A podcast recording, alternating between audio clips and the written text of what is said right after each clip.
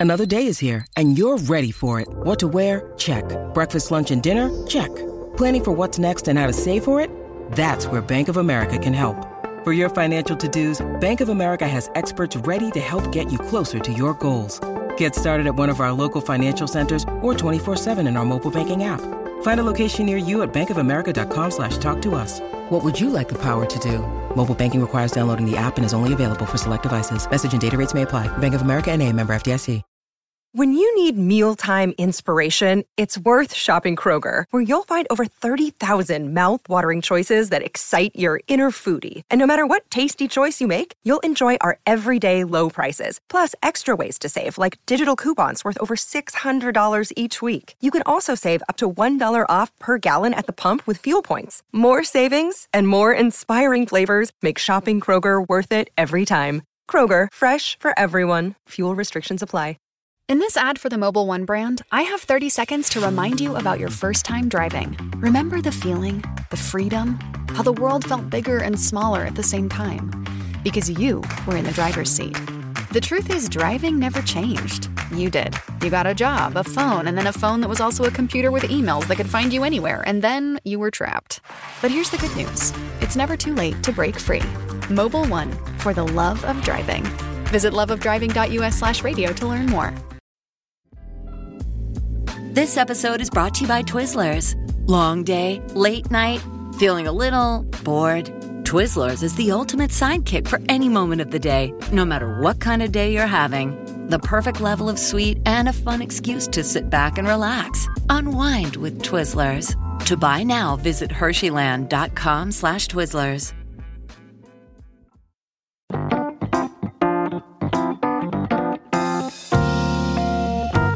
Hello and welcome to the BBC Good Food Podcast with me, Tom Kerridge.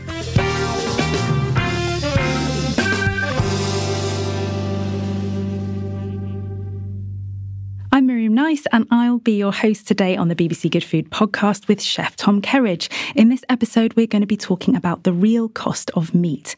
Joining Tom and I today is Will Beckett, co founder of Hawksmoor, the award winning restaurant group. Welcome to the podcast, Will. How are you doing? I'm really well, thank you. Thanks for having me. Great. And what is it about Hawksmoor that makes it so special? Well, that's a really good question. I think from a from a kind of service point of view, maybe it's a really weird combination of kind of people just being themselves, casual uh, environment, but really, really high standards. And then maybe more germane to this, we we source ninety percent of our produce in the UK. We think unbelievably hard about what we buy and how we treat it, um, and obviously nothing more so than beef. I understand that you guys do things a little bit differently and that you actively support sort of traditional British farming methods, so grass and like hay fed over grain. Can you tell me a little bit more about that? Yeah, I mean, we've built it up over, and we first Hawksmoor opened 16 years ago. Um, and we just at the time we sourced specifically longhorn cattle, and we sourced it from uh, from Yorkshire, and we knew the farmer very well, and we, we used to travel up there. And now, 16 years later, we've got nine restaurants in the UK. We've also got one in New York, um, which is a, a, different thing. But the UK restaurant source from right across the country. We probably buy from 500 ish independent farms. We've got a 30 page spec for beef that covers really kind of the whole life cycle of cattle from kind of genetics to time on pasture to uh, all sorts of all sorts of different things the age the hanging the butchery etc um, and because we buy from so kind of wide a network of farms we're able to kind of triage quality if you like. So we, we really just pick the top bracket of beef. Um, and we try to get to know farmers, you know, and have as little distance as humanly possible between us and them. Um, but actually, obviously, there is a, there is a little bit, which is kind of a world class hanging facility um, and butchery. But it's a it's a it's a really really special thing, difficult to replicate, which I I know because we've tried to kind of go and replicate it in the states with one restaurant. But yeah, we've been working at doing that for 16 years. Great. And you mentioned butchery. I was just going to ask Tom, what's their kind of part between farm and plate? What what does a skilled butcher bring? Oh my God, there's so much. That, that bit between the understanding of um, going from the farm to the abattoir. I mean, the abattoir is such a hugely important part of it. That process, you know, the cattle that's been treated well, looked after, you know, and then that final point, that fa- that that final that makes a big difference. All the work that goes into breeding and rearing cattle to that point there can go all horribly wrong. So you need hugely skilled people to be at that point. Then through to the butchery process, the breaking down, the understanding of the the animal and breaking it down into its different cuts and, and, the dry aging process. That's another one that's super important to flavour. Um, and all of these things take time and they all take a skill set they all take human beings and people and they all cost money because time spent doing stuff is money. And and and you can see you know so when i know we're talking about prices and stuff in, in this particular episode of, of, of, what is meat and why it costs so much. And you know you can buy and it's something that we hear all the time and i'm sure will hears it all the time. Why would i pay that much for a steak when i can buy just buy the same thing from the supermarket? Well you you can't. That's the, the question is you you cannot. You can buy a piece of meat from a supermarket, but not that's been treated with the same respect, the same understanding. Like Will spends that time visiting farms, understanding what's going on. That process that farmers give to individual cattle, the love, that understanding that goes into what makes meat taste incredible um, the, the, rearing process, the food, the, all of those factors come into play when it comes to that end point. And this is where the skill set of a chef comes in because, you know, all the work has been done by actually everybody else. All we've got to do is that last tiny little percentage of putting it in a pan, resting it and sending it. You know, all the work is done beforehand. And that's where so much of the cost comes in.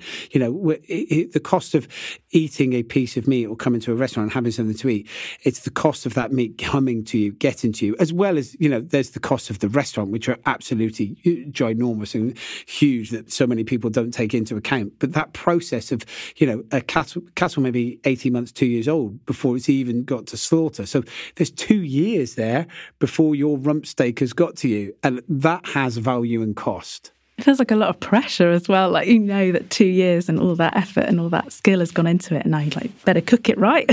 that's quite weighty pressure. Exactly, yeah, and that's what we tell our chefs all the time. Yeah, oh. we do actually. I mean, that's something I kind of think about food waste, which obviously is an important point in it of, in and of itself. But you know, if you if you spoil a steak, do have the thought actually an animal died. Yes and that part was the end is that you spoilt it and we now we've got to throw it in the bin. It is it's unbelievably important. I think there is a pressure to it of getting that right and kind of honoring the existence of the animal by by making sure you do things properly. Yeah and you mentioned aging so can you talk me through a bit bit about that? Well yeah there's various i mean there's, well there's two main kinds of aging right? There's wet aging and and dry aging and probably the easiest way to think about wet aging is you vac pack it essentially. I mean, it's slightly different, but it's not massively different. So a lot of imported meat, really, they vac pack it. It takes its sweet time to get here, and then that is considered the wet age of the of the product. And I have heard people speak up wet aging as a as a as a, a way of doing it. it. It's not what we believe in. So we think about dry aging, which really is being put in a kind of in a controlled environment where you look at in particular kind of heat and humidity in the room.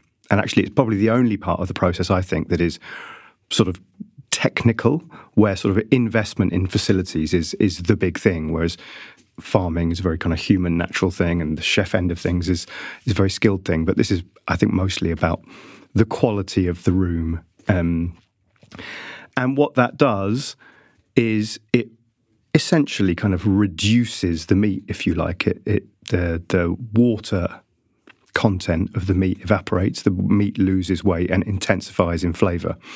Um, so actually, if you if you try eating unaged beef, it's not that pleasant at all, really, is it? It's no. kind of it's a bit watery. But when you've had something that's been properly aged, you get that really kind of amazing beefiness to it, especially kind of grass fed. Sounds ridiculous, doesn't it? Beefiness as a flavour note for beef, but uh, grass fed beef really does have a beefiness to it. My wine tastes really winey. I know. I think I've actually used that tasting note before, but um, you know, grain fed beef often tastes sweet.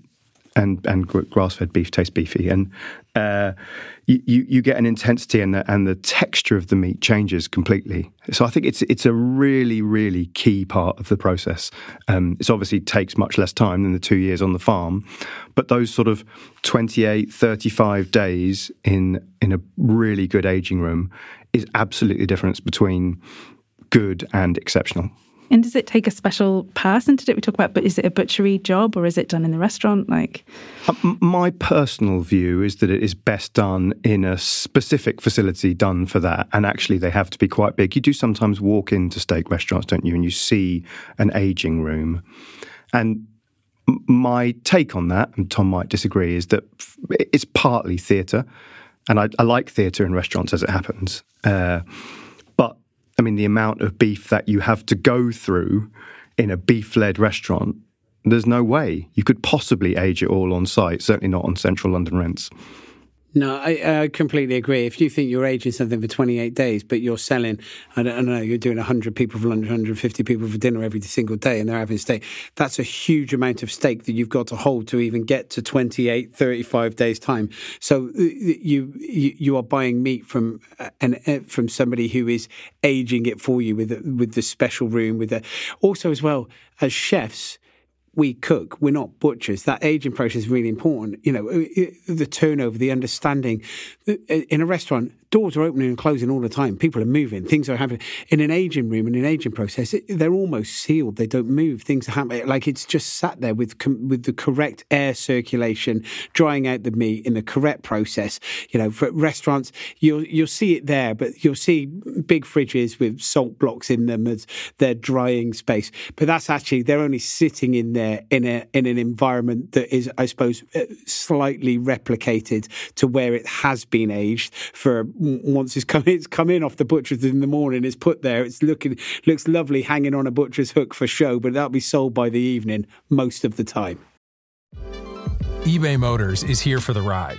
With over 122 million parts, you can make sure your number one ride or die stays running smoothly. Brake kits, LED headlights, bumpers, whatever your baby needs, eBay Motors has it. And with eBay Guaranteed Fit, it's guaranteed to fit your ride the first time, every time. Plus, at these prices, you're burning rubber, not cash. Keep your ride or die alive at ebaymotors.com. Eligible items only, exclusions apply. In this ad for the Mobil 1 brand, I have 30 seconds to remind you about your first time driving. Remember the feeling, the freedom, how the world felt bigger and smaller at the same time? Because you were in the driver's seat. The truth is, driving never changed. You did. You got a job, a phone, and then a phone that was also a computer with emails that could find you anywhere, and then you were trapped. But here's the good news it's never too late to break free. Mobil 1 for the love of driving. Visit loveofdriving.us slash radio to learn more. This episode is brought to you by Twizzlers.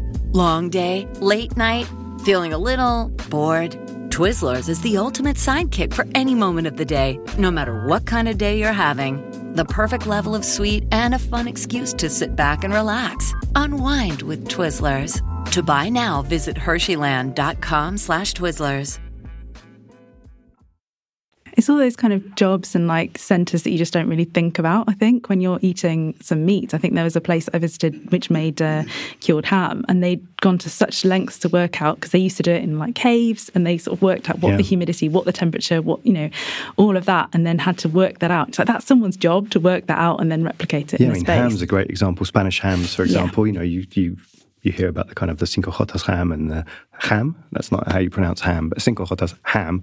Uh, and, you know, the pigs and the acorns, etc. But actually, it's these unbelievable, huge aging rooms with just hams everywhere. And the technology that goes into maintaining humidity, airflow, temperature is unbelievable to see. But you're right, it's a hidden cost. Um, so, what about steak then. So, Tom, I was going to ask you, what's your favourite cut? Because I know you sell different varieties for people to choose from in some of your places. We do. We do all sorts, and we move. Um, and it kind of moves throughout the year. Sirloin for me is lovely. It's got great flavour. Ribeye is fantastic for that little bit of fat that the eye that goes through it. The only problem with the ribeye steak that many guests will pick up on there's a kind of a sinew line that runs across the top of it that some people then complain that their steak is chewy, and you get it's not the steak that's chewy. It's you know it's the physical breakdown of an animal. Um, fillet is one that always sells no matter where you are. However, it's probably my least favourite in terms of flavour wise um, in terms of profile from it, from what you get from it. Um, but when we first opened the Hand and Flowers, we always had rump steak on. Now, I am a huge fan of rump steak. We don't have it on anywhere because it, it, people complain that it's chewy. Like it's and it, it, you know rump steak you have to use your teeth. That's right. Yeah you do have to chew it. But the flavor that you can get from a, a dry well-aged rump steak for me i think is absolutely fantastic. So i'm i'm a big fan of rump steak or sirloin steak as well where it's got where, where you have to use your teeth a little bit more and you drive that flavor out of it using your mouth. So give me give me a recipe then for your rump steak the best best way to serve it. Seriously i mean it, it's it's um, hot oil. Yep and it's butter and you cook them in so you take the butter and you caramelize it. So the butter is foaming before you put the steak in and it's heavily seasoned as well. So you've got and you want kind of like a kind of like a pave it's called a pave rump steak. So it's it's a block of it rather than it being a thin slice.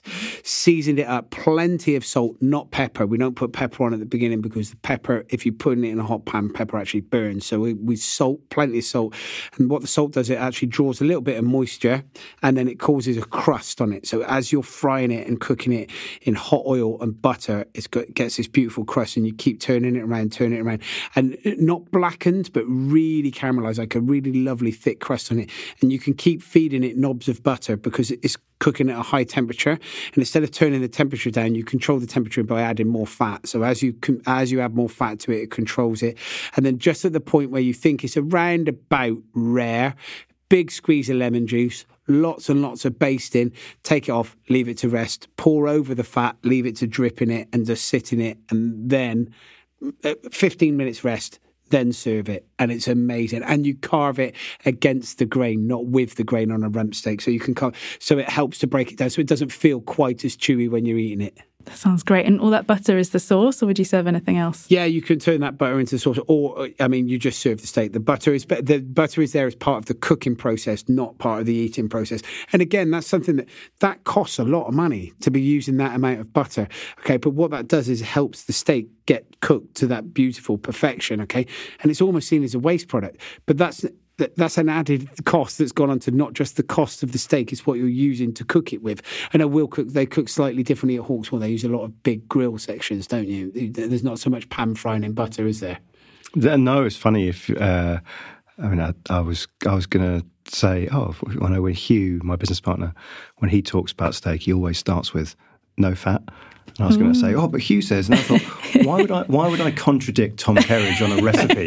uh, ridiculous. But no, so we so we do everything over live fire, um, charcoal. So you know, at home using a barbecue, and, and and really, you know, we we we season by kind of throwing sea salt uh, or smoked sea salt at the uh, at the steak, um, really until it won't stick anymore, and then cook it over open flame, or even in a pan, like an extremely hot pan, one that it sort of almost hurts to hold your hand over, kind of thick pan, and. Uh, and then and then cook it with no fat whatsoever.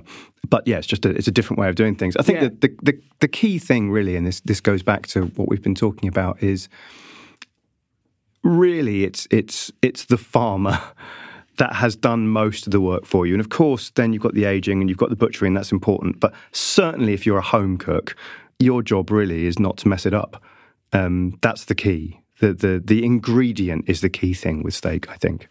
Um, I think one thing we need to discuss as well is like the environmental impact of eating meat.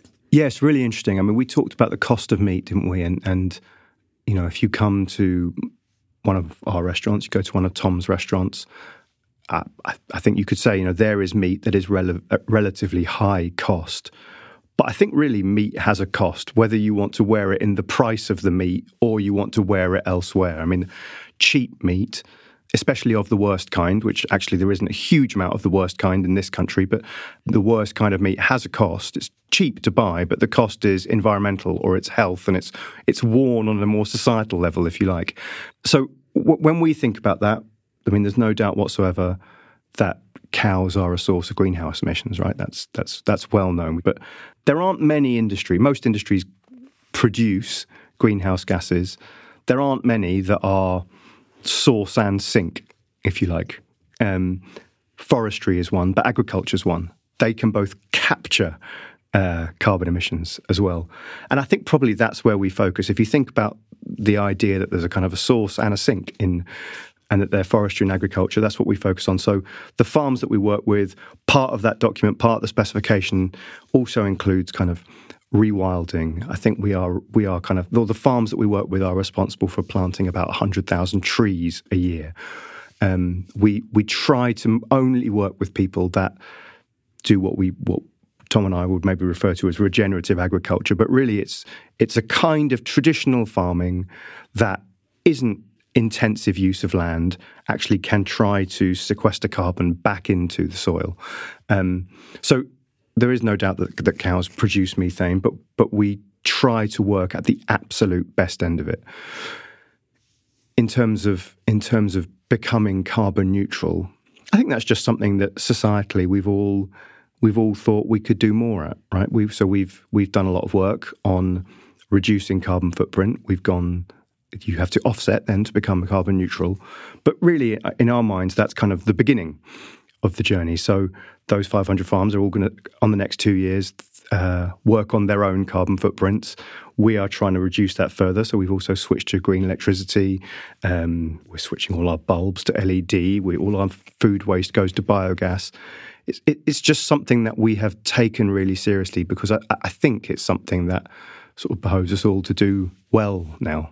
I think you, is it right that your staff are like using bikes to get to work and things like that? Yeah, we do all that kind of stuff as well. We encourage bike use. We, um, you know, we we we, we subsidise bikes. We we've we've done all sorts of things. We trained 150 people on. Uh, on on kind of carbon and, and sustainability, we've got green teams in all of our restaurants. It's it's quite a big thing for us now. What's the response been from the staff and customers? From the staff, it's certainly been it's been great. I think people I think people generally want to be part of a place they can feel proud of, right? Part of something that is part of the solution or, or doing things well. And, and we get a really, really good response from our staff. I think probably the response from customers is relatively neutral, by which I kind of mean I think people who have really bought into Hawksmoor it's such an it's such a kind of logical next step. You know, we've always cared about that sort of thing. We've always cared about ethics in farming and all, all sorts of things. So it probably doesn't feel like a big thing, but I, I, don't know actually. I don't know how many customers choose to come because there's an integrity to it, or because of the way we think about sustainability, and how many come because they like really nice steak. Um, my guess is that there are there are some of the former and a lot of the latter. Um, but yeah, it, I think really we do it not because it'll drive anyone coming in. It's just it's the kind of company we want to be. Um, okay, so if people are going to buy meat themselves, have you got any kind of practical advice, or ordering it in restaurants? Um, have you got any practical advice for people? What should they be looking for? Well, uh, maybe maybe Tom's the right person in terms of in terms of uh, the quality of the meat, but in terms of what we've just been talking about, I, I think probably a, a reasonably good rule of thumb is if you're able, eat less, eat better. Um, I think we could probably all do with eating a little bit less meat. And I, I, don't feel uncomfortable saying that actually, as someone who owns a meat restaurant. Um, and I think we should be eating better meat. And I'm, I'm really conscious, by the way, that that's the, the, there's a tendency for that argument to kind of run into well off people can eat meat and, and less well off people can't. And I don't think that's right at all.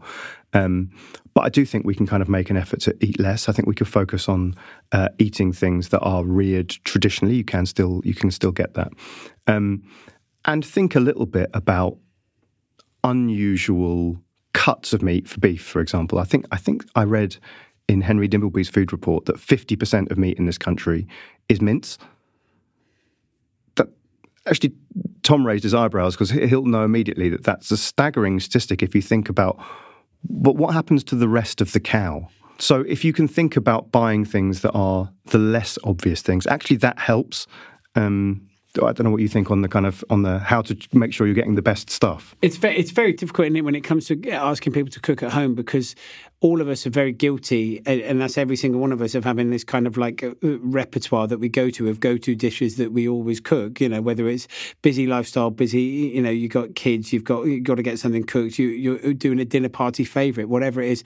Most of them will involve either uh, doing a roast dinner a, some form of steak or a minced beef dish, and you know they're they're always the go-to ones.